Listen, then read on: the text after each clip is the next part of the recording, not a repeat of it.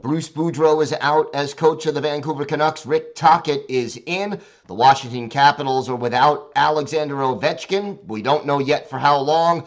And the Anaheim Ducks promise to be sellers at the trade deadline. We'll talk about who's available, all that and more on today's Locked On NHL podcast. Your Locked On NHL, your daily podcast on the National Hockey League. Part of the Locked On Podcast Network. Your team every day.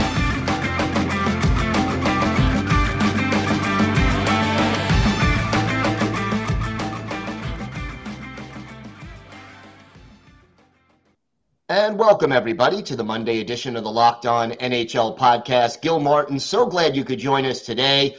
And thank you for making Locked On NHL your first listen every day. We are free and available on all platforms.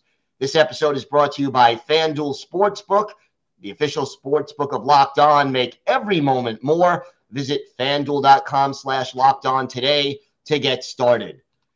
Well, the big news over the weekend a new coach in Vancouver. Justin Pooni of Locked On Canucks joins us to discuss it. And Justin, I can't say I was shocked by the move, but uh, maybe the timing a little bit surprising. What happened? Yeah. You know, Gil, it feels like just yesterday where the Canucks cleaned up house. They fired Jim Benning, they fired Travis Green, uh, Jim Rutherford, Patrick Allvin were brought in. Bruce Boudreau was brought in, and you know, after we saw the second half of last year, that hey, these guys respond to Bruce Boudreau. These guys like Bruce Boudreau. This team um, is going somewhere. But the telling thing, and maybe the writing was on the wall before this even really got started, because Boudreau and Alv, uh, sorry, Allvin Rutherford really never gave Bruce Boudreau the full vote of confidence. There was always the the comments in the media, um, the never showing any support. And a guy like Bruce Boudreau, who, who we saw the videos, we've seen all the clips of just how beloved he was in a short time in Vancouver by the fans. You saw last night in Edmonton against Edmonton, where uh, as the game ends, you know he salutes the fans one more time. Um, this this franchise, Gil, it's uh, it's one very near and dear to my heart, and I, know, I've seen the best times in this organization. I think I've never and I never thought this franchise had hit rock bottom uh, until this week. This franchise, quite frankly, is the biggest laughing stock um, in the entire NHL. And you're seeing that get put on full display uh, for everybody in the NHL to see. The way they treated Bruce Boudreau the last couple weeks, parading him out there, him talking about, I don't know why I'm still here. I don't know what this and that. Um, it's quite frankly, it's embarrassing. It was disrespectful it was it is not the way an organization should be run and a championship level organization should be run. And quite frankly the vancouver canucks um, are further away from a stanley cup in my personal opinion than uh, they might have ever been because they have no plan. There is no plan with this organization. There is no structure. There is no ownership uh, from the top to bottom. Nobody takes onus on what's going on, right? And I thought with a guy like Jim Rutherford, who has won Stanley Cups, who's built championship organizations, a guy who's been in the in the in the game for decades upon decades, right? Uh, I thought that would be something to turn this organ. Hey, the buck stops with me. I I have to, you know, there'll be no more of this. And I thought going into the season, I think we talked before the season started, um, these guys were going to be a playoff team. I felt that they had a chance. The talent was there. I felt that the the mojo was back, and from the jump first opening night of the season, it's just fallen from the wayside. And we're here now, another coach, and we'll see what happens. I guess. Do you think there was a point where Boudreau lost the locker room, or did he just never have the the faith that ownership needed to have in him? I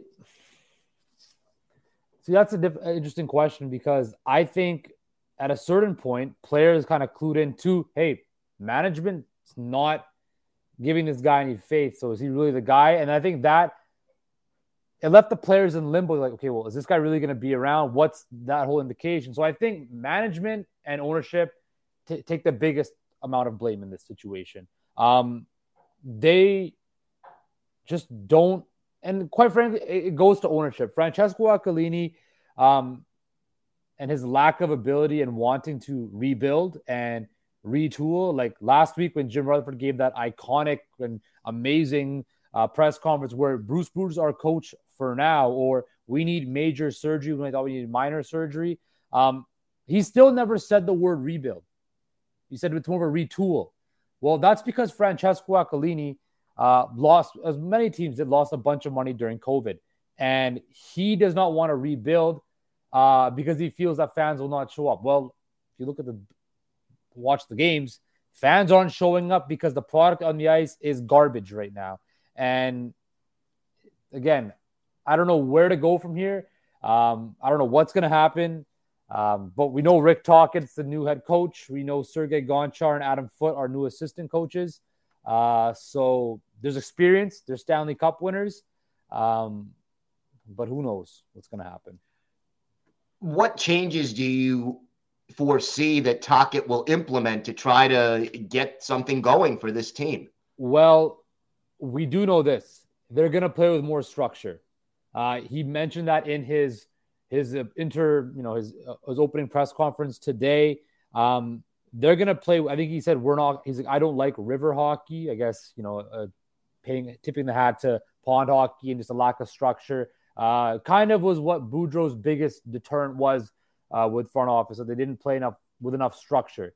Uh, so this team's gonna play with structure. Um, can guys like JT Miller, a guy who has been very open about how he's not willing to change, at least in the media, right? About how he's going to be that sour type of guy, which I'm all for, right? But how are these guys going to buy into Rick Tocchet's system? Because quite frankly, the playoffs are pretty much gone, right? Unless they go on another miraculous thing and they hope some things fall the way, the playoffs are done. And it looks like Bo Horvat's going to be gone too, which to me is the one of the biggest mistakes this organization can make. But alas, that what of what we'll see what happens there. Um, this team is going to be going through a lot of changes, I think. Um, and this is the first one. And let's see what happens. Let's see how these guys perform. What's going to happen with Elias Pettersson? He's got in a contract situation where, you know, similar to Matthew Tkachuk last year, he can uh, he's eligible for an extension, and if he doesn't want to re up with the Canucks, right? You can say, you know what, forget this. I don't want to be here. Trade me, right? I don't want to resign here. And then then what do they do? Right? So interesting times ahead in Vancouver to say the least. Any other players that you think might be on their way out at the trade deadline or before? Ah, Conor Garland's name's been bandied around a bunch. You know, we'll see what Tyler Myers can do. Uh, Tanner Pearson's injured, so he's not going to get traded. Who knows what Brock Boeser ever, you know, it seems like every second week or every couple months there's the Brock Boeser rumor going around. So um, this team I feel is going to look very different.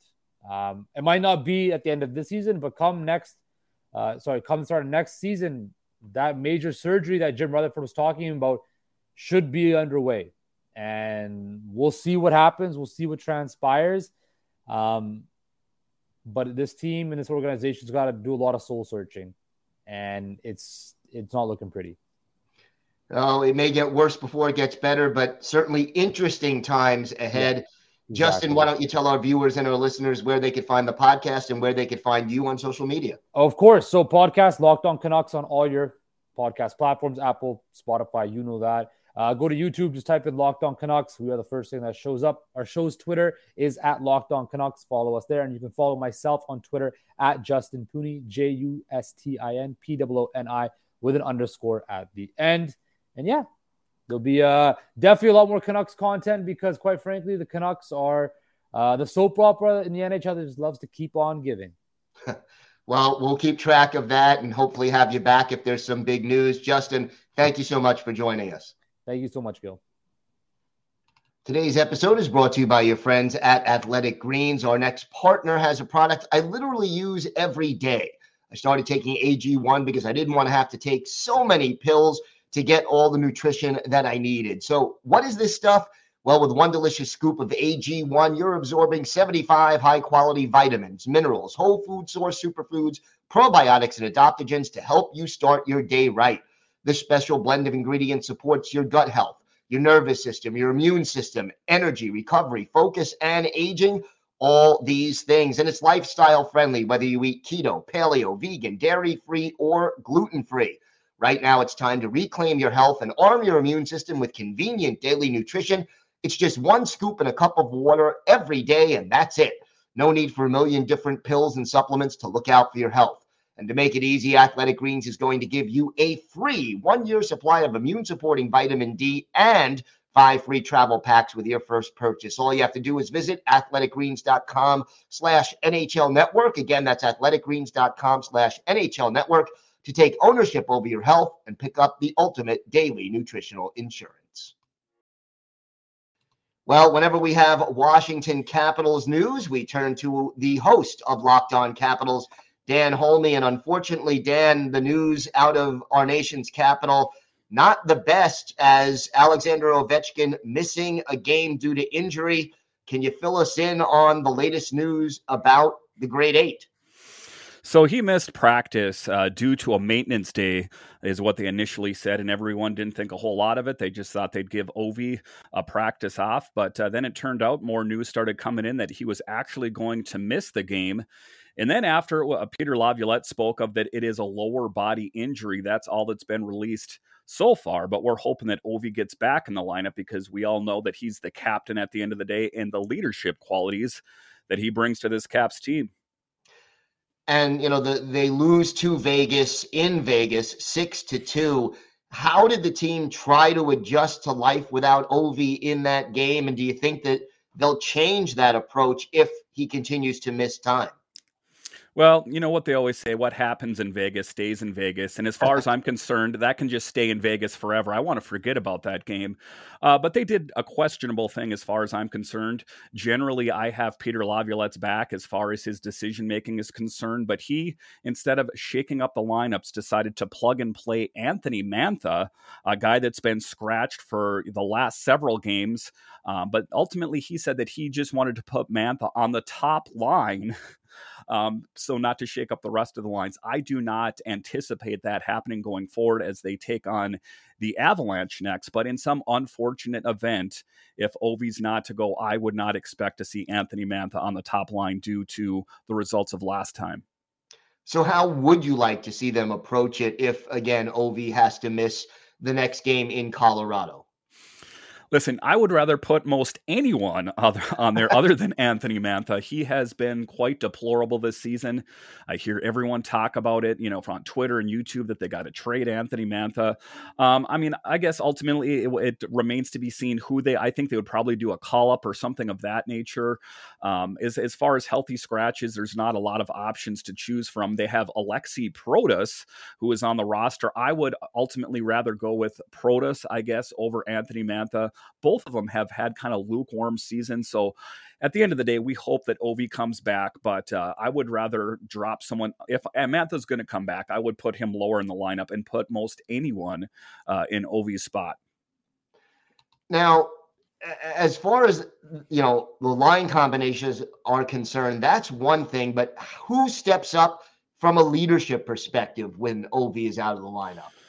So they gave Tom Wilson the A um, just as a leadership quality. It is my belief that he will be the captain of the Capitals when Ovechkin hangs up the skates at some point. He does have those great leadership qualities that they look for uh, in a leader on an NHL team. And, uh, you know, around the league, he's seen as, you know, kind of a tough guy, a goon, but it's a lot more than that. He brings a lot to the table as far as goal scoring and leadership.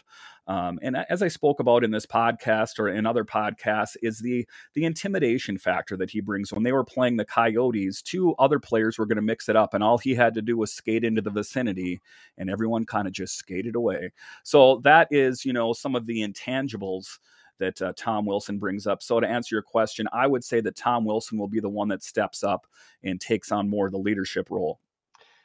Now, the Capitals have four games before the All Star break, three of them against quality opponents in Colorado, Pittsburgh, and Toronto. How important are these next four games in a very competitive battle for playoff position in the Metropolitan Division and the Eastern Conference? I mean, man, they're so important if you think about it. This team struggled in October and November. They really found their way in December. And since Tom Wilson and Nick Backstrom have returned to this team, they've struggled a little bit with chemistry. Uh, they found some chemistry out there with some different lines. But to get this team gelling and going forward now to make a push for the playoffs, these games are what I consider must win games. And if you take a look at it, they're playing Colorado, Pittsburgh, Toronto, and the Blue Jackets, which I guess are a little bit lower in the standings there. But, you know, a good litmus test or a measuring stick for me is always how a team plays against the best teams. You know, oftentimes I'll hear people say, well, the Cap should be in good shape. They take on the Coyotes next. I don't want to see them do good just against poor teams. I want to see them play well against the best of the best because ultimately that is who you're going to have to go through if you're going to want to win a Stanley Cup. As far as the approach is concerned, do you think this team and the coaching staff tries to play any differently in these games if Ovechkin is not available or even if he is far from 100% and limited? Well, I do think they uh, they'll probably change their approach. Obviously, the setup is to have Ovi set up from his office at the left dot there and have him slam it home. Um, I, I, guess you know it's going to remain to be seen. There's a lot of analytics and that kind of thing that go behind it, but I do see the lines shaking up a little bit. Um, at the end of the day, I would rather have Alex Ovechkin out there at fifty percent than most of any of the other players out there. Not to disparage any of the other guys on the team. It's just that kind of quality of a player that he is out there that I would take him at 50 or 75% than a lot of other players out there.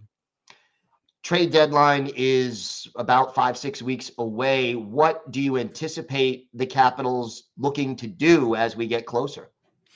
I think the Capitals will ultimately be pretty quiet. If you look at the moves they made during the season, they picked up Sonny Milano from a PTO from the Flames, killed it. Just amazing out there with uh, Backstrom and Wilson, the BMW line, they're calling it out there and also Nicolas Aube-Kubel, who has been a pleasant uh, acquisition from the Toronto Maple Leafs.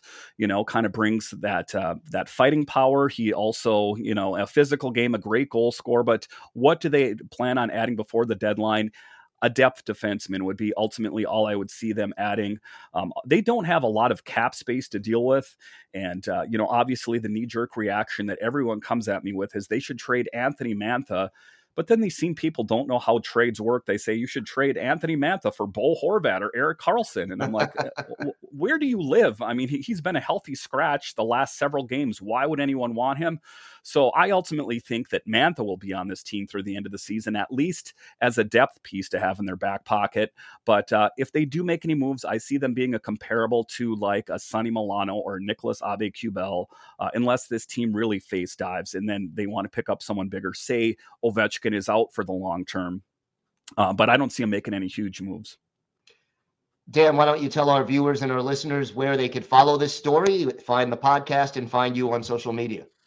Yeah, so you can find me on Twitter. It's at DanCaps218. You can find the show on Twitter. It's at Locked On Caps. And then, of course, you can find this podcast on YouTube and wherever you find your podcasts. All right, Dan Holmey of Locked On Capitals. Thanks for joining us today. Always a pleasure talking hockey with you. Thank you, sir. Today's episode is brought to you by your friends at FanDuel. The NFL playoffs are here. We're really excited about our new sports betting partner for Locked On because they're the number one sports book in America, FanDuel. And if you're new to FanDuel, that's even better. They have so many great features that make betting on sports fun and easy. New customers join today to get started with $150 in free bets guaranteed when you place your first $5 bet. To sign up at fanduel.com slash locked on, FanDuel has all your favorite bets from the money line to point spreads and player props. Plus, you can even combine your bets for a chance at a bigger payout with a same game parlay. You can check out all the action on the NFC and AFC championship games, plus the latest NHL games as well. It's all on the app that's safe, secure, and super easy to use. So, football fans, hockey fans, don't miss out. Place your first $5 bet to get $150 in free bets, win or lose at fanduel.com slash locked on. Make every moment more with FanDuel, official sports partner of the NFL. It is my pleasure to welcome back to the show Jason Hernandez of Locked On Anaheim Ducks. And Jason, I know it hasn't been an easy season for the Ducks, but tell yeah. me a little bit about Trevor Zegras and company and what we can expect from this team in the second half. A few things. First, welcome to our new sponsor, FanDuel. Yes. so got got a welcome FanDuel with open arms. Yeah. Second, I personally think Troy Terry is the best player on that team, hence why he's the lone All Star representative. Love me some Troy Terry, birthday twin. What up? And now I can talk about Trevor Zegras for a hot second. Trevor Zegras is one of the most dynamic players on the Ducks, but he's still got a ways to go. He's still young. Yeah. He's not in his prime yet. Wait until he gets in his prime, then y'all better watch out.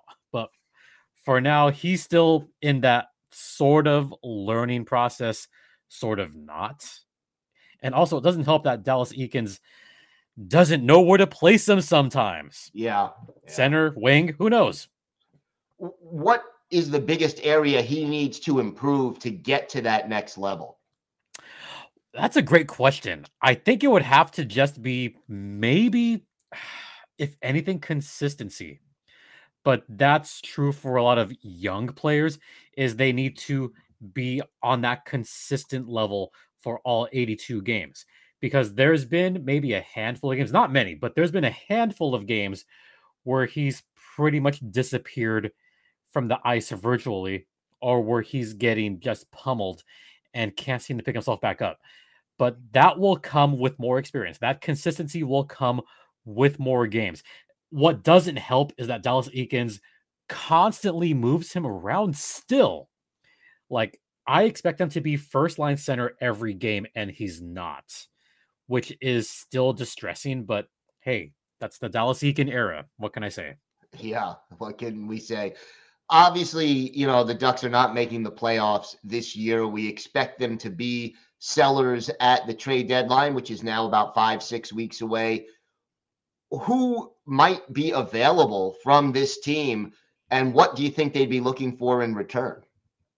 I'm glad you asked. So, the number one player that will be looking to get picked up is John Klingberg, the defenseman for the Ducks. Now, John Klingberg could have had a longer deal, but instead bet on himself and opted for that one year deal for 7 million. Now, here's a couple of tricks to this. It was a full no trade until January 1st. Because it was a one year deal, it was that weird thing, that weird kind of hitch in the contract where that 10 team list came out January 1st. So it was a mid season change from full no trade to a 10 team. I mean, we haven't heard of that happening too much in this league because usually it's season by season, not a certain date. Right. But John Klingberg bet on himself thinking that he was going to have a monster season and possibly get more money down the line because he was thinking, okay, I'm going to have a lot of goals this season, maybe score 20 something goals, have a lot of points, be a difference maker. He thought the Ducks would be better in the standings than they currently are. It has been the complete opposite to the point where I honestly don't know if the Ducks can get a first round pick from him anymore, which is really sad to say. He has to pick it up in the next four weeks in order for the Ducks to have a shot at a first round pick for John Klingberg. And this is me being realistic. It'll take a lot for that to happen. What'll help is the Ducks will have to retain half his salary. I mean, they have to retain half anyway to stay above the cap floor. Yes, there's a cap floor. Don't forget, folks. all all the teams talking about, oh, the salary cap, salary cap. Hey, there's a cap floor too. Yes. They have is. to be above a certain threshold. So Anybody they have to else? retain half a- anybody else who's on the block potentially coming up at the deadline? There's a lot of players. Let's go down some of those names. Okay. Um, first off, I've heard rumblings about, you know, Kevin Shattenkirk, even though he's a bit older, he still has a lot on his contract left, but it's also one year to go. As far as Shattenkirk goes, there's not a whole lot of value there, but if they can get something of value for Shaddy that could be worth it. Adam Henrique. Mm. He does have one year left after this. but there's going to be a number of teams that could use Henrique's services for what it's worth. And the big name, John Gibson. Believe it or not, John Gibson, there has been rumblings. I won't go into specifics, but there are rumblings that John Gibson possibly be traded. The trick with John Gibson is he's got a few years left on his contract. In fact, he has got, I believe, four years left after this season at almost six and a half million. So it's going to take a lot for a team to take on that contract. But at the same time, does have some value.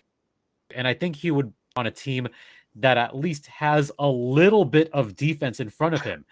John Gibson is seeing something like 40 plus shots almost every game this season. 75% of his starts have seen 39 plus shots against wow. him. That's too much. Yeah, I it's a stupid stat, but it goes without saying. John Gibson would certainly do well in a place where he actually has some defense. But again, the Ducks are going to have to eat some of that salary, which they can do because they have all the cap space in the world. But it would take a hefty package what kind of i mean other than draft picks what else are the ducks looking for are they looking for prospects young players who could fill out the roster and what positions if any are they concentrating on uh, they need to concentrate on defense because defense has been their weak spot pretty much all season when you have okay when you have dmitry kulikov as your first pairing defenseman you know things are bad for the Ducks. Not that he's a bad defenseman, just not a first pairing defenseman. He's never had that role in the NHL. And if he has, it was very brief because I remember Kulikov, you know, way back when he was with Florida Panthers. And I don't recall him ever being a first pairing defenseman. I don't know if you remember him at all in that yeah. role. Yeah, no, not as a first pair guy. No. Yeah, he was typically second or third pair, and that was it. Especially when he was with, um, I think it was New Jersey. Yeah, where he was constantly second pairing, third pairing, like he ne- he could never crack first. So that's when you know it's bad, Gil. That's when you know. Losing Jamie Drysdale for the season does not help matters at all. So defense is going to be the number one thing they're going to look at. But prospects, certainly they're going to look at as many prospects as possible. The scouts are really, really busy right now looking at both the NHL and the AHL and juniors right now. They're looking to get prospects. Makes sense, Jason. Why don't you tell our viewers and our listeners where they could find the podcast and where they could find you on social media? well, the podcast can be found wherever podcasts are heard. It's free and available across all platforms. Uh, the show's Twitter is at LO underscore ducks. And my personal Twitter is at StimpyJD. Um, if you follow my personal Twitter, you may have seen a bit of news recently, which I guess I could share here as well because it's all out. Um, I am now the permanent public for the Coachella Valley Firebirds. Congratulations. Just, yeah, just this month. So, really exciting to be part of a new team out in the Valley. And you know what? It's, guys, they're a really fun bunch. And you have Dan Bylsma as the coach of the Firebirds. Yep. Nice. Just Dan Bylsma, legendary. And hey, the Seattle Kraken, they're doing pretty well this season. And it's gone down to the Firebirds. So right. if you're in SoCal, check out a Firebirds game. You'll hear my voice. excellent. Excellent. Jason, thanks so much for doing this. Always a pleasure talking with you. Thanks a lot, Gil. All right, that's going to do it for this episode of the Locked On NHL podcast. Want to thank my guest, Justin Pooni of Locked On Canucks, Dan Holme of Locked On Capitals, and Jason Hernandez of Locked On Anaheim Ducks for joining me today. I'm Gil Martin. I'm here every Monday bringing you the biggest stories from around the NHL. And on Fridays, I co host Locked On NHL along with Rachel Donner. Join us every Monday through Friday for the biggest stories from around the league. Have a great day, everyone, and thanks for listening to the Locked On NHL podcast.